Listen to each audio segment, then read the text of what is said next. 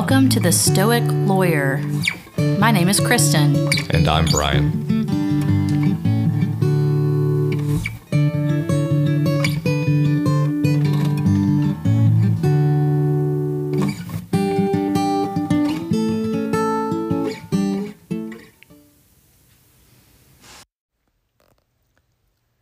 Hello, podcast listeners. Brian and Kristen back for another episode. Hey, everybody. Today, we are going to talk about an essay written by Seneca called "On the Shortness of Life," and it's um, it's actually a very famous essay. You, you've probably heard stuff from it, or references to it, or even some of the quotes, and just maybe didn't make the connection that the, that's what this is, or maybe maybe you already know. But um, anyway, it's it's very uh, very popular, and it's sort of a common theme within Stoicism.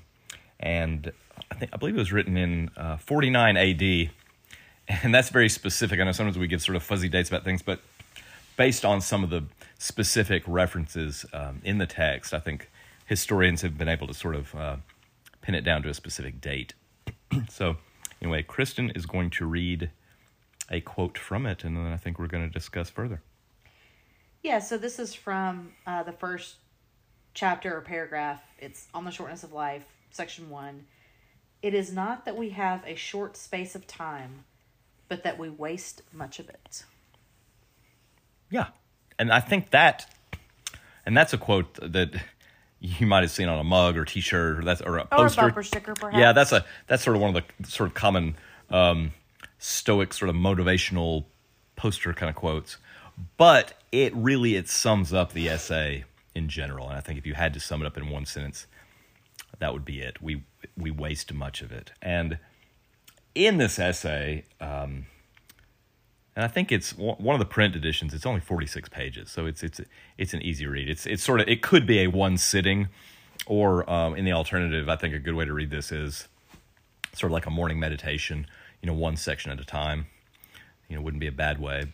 Yeah, it's like a, I would say a, a long paragraph, like for each section, and there are 20 sections. Right. And so, in any event, I, I, you know, it's obvious from the title and the, and the quote, but Seneca is saying, "Hey, consider that you we aren't living our lives to the fullest." And I guess the sort of I guess cliche term, a carpe diem, um, you know, seize the day. but throughout the essay, just generally speaking, he he looks at it from a few different angles and discusses specific situations, people he's known, famous people, and sort of how they've approached things, and and why that approach may not be um, the way to lead sort of a, a, fulfilling life. And so I think um, I like this because it's a reminder to me, you know, am am I living with purpose in in the in the general sense, and in individual moments. Um, and so what I try to remind myself sometimes is is along the lines of, let's say let's say I'm at work and I go out to lunch, and I order a sandwich. Not an unusual scenario. a lot of times I'm distracted by things. I'm trying to, you know, you want to rush through the sandwich or make a phone call and text and do all these things. And sometimes I remind myself, in this moment, my purpose is to eat the sandwich, and and that's why I'm there, and that's why I'm doing it, and um and that that helps sort of well calm me in a way, I guess. Um, and so I try to think of it in terms of um, you know individual moments are there for that moment.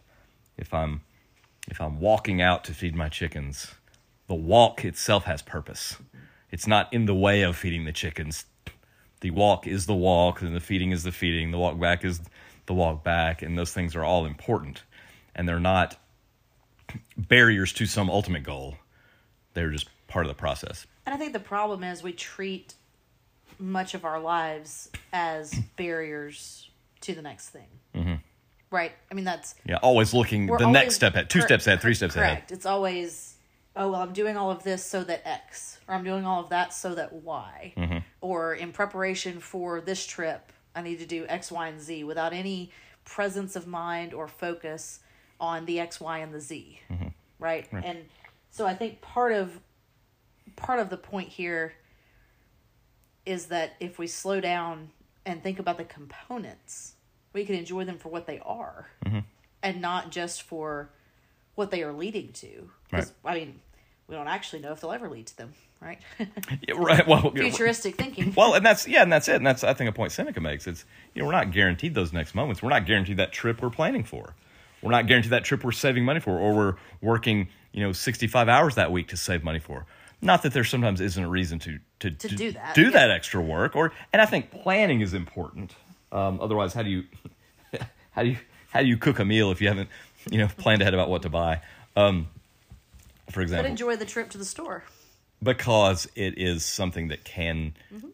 and does have intrinsic meaning Right.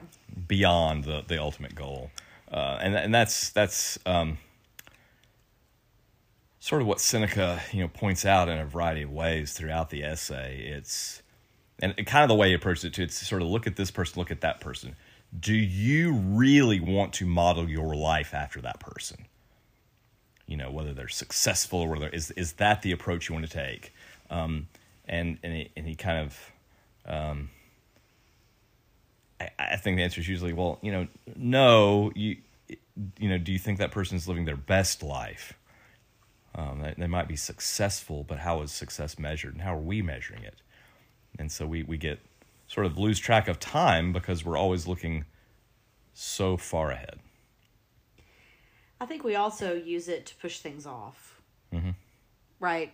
The, yeah like what's a good example for you or something like that well, I mean, Or- we were talking about it earlier about you know people who say they're going to retire when they're fifty, they're going to retire when they're sixty. Yeah, and he's Or- got a he's got a passage specifically Yeah, about but that. the- Yeah. and that's that's what brought it up. We, we Yeah. went through a few of the passages in here before we started recording, and I think that's another good example of you're doing all these things for that ultimate goal, but it may never happen. Mm-hmm. And if that's the only focus, all that time could be lost. Right. Yeah. And, it- and again, that's why life seems short, yeah.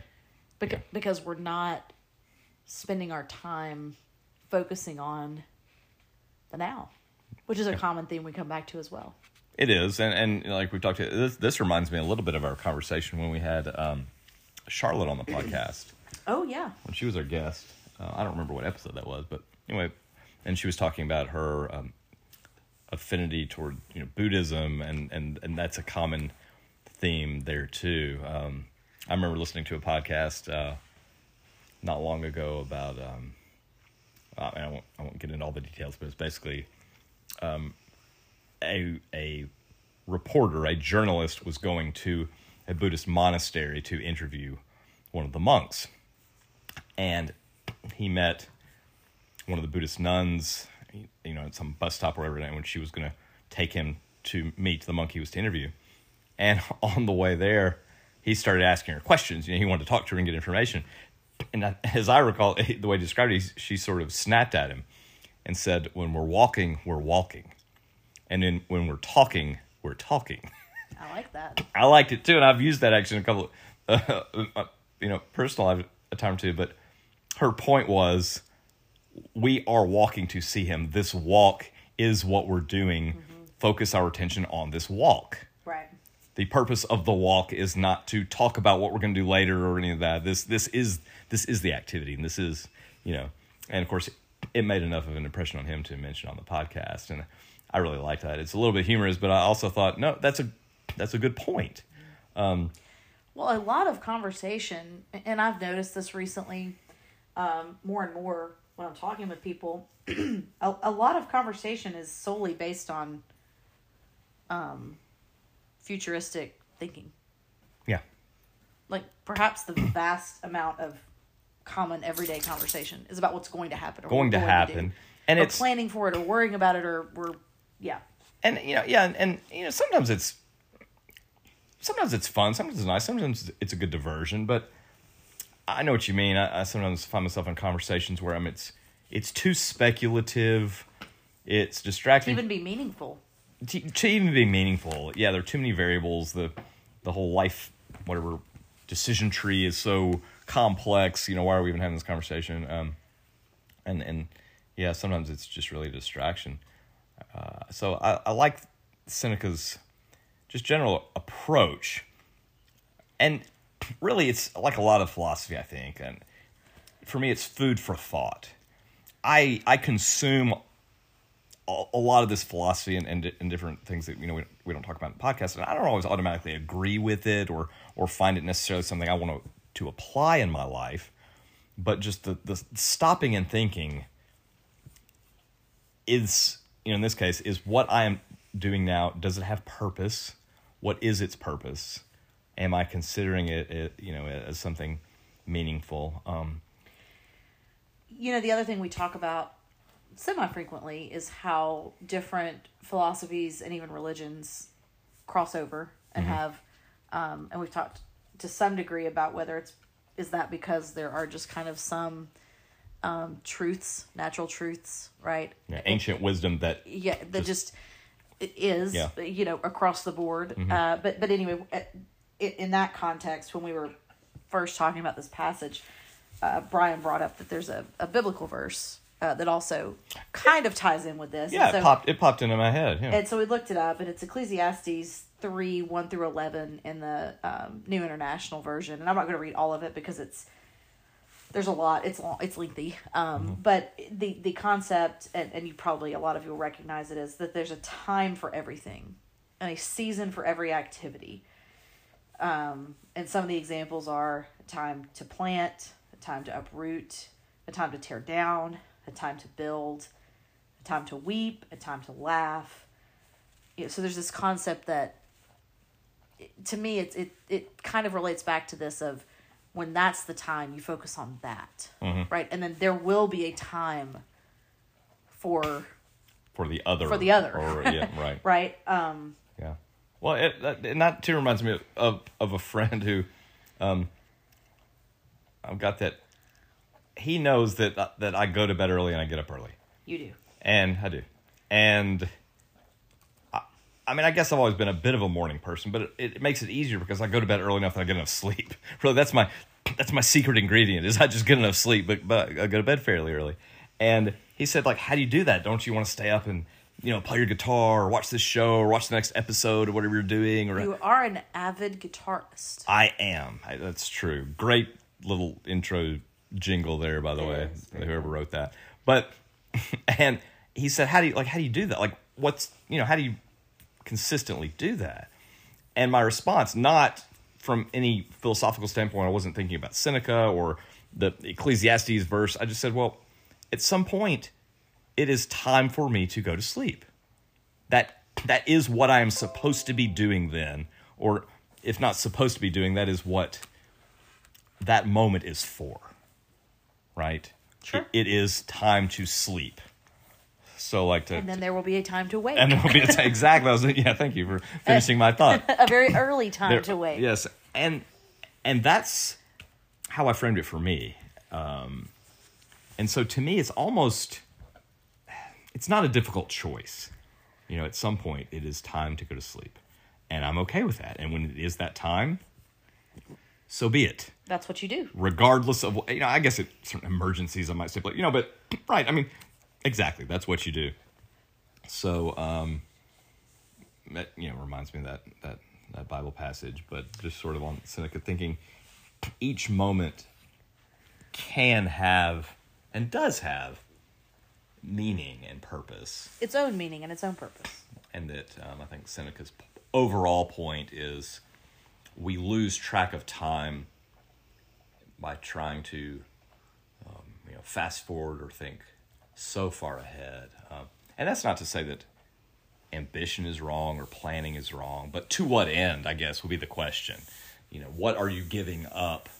And there's one part where he talks about that about somebody, you know, you know basically um, very successful, and you know, sort of what has that person sacrificed? Sure. Um, you know consider that. It's it's just a really this is uh, in some ways just a uh, a philosophical cost benefit analysis I think. Well, and our, our hope with um, just reading such a small portion of it and then kind of talking about it more broadly was that we would um, inspire you all to, to want to go read the, the whole text. So yeah. um, that would be our, our thought for this week. Go and, and read it and, and see what portions of it ring true to you. Mm-hmm. sounds good we'll we'll talk to y'all later thanks Bye.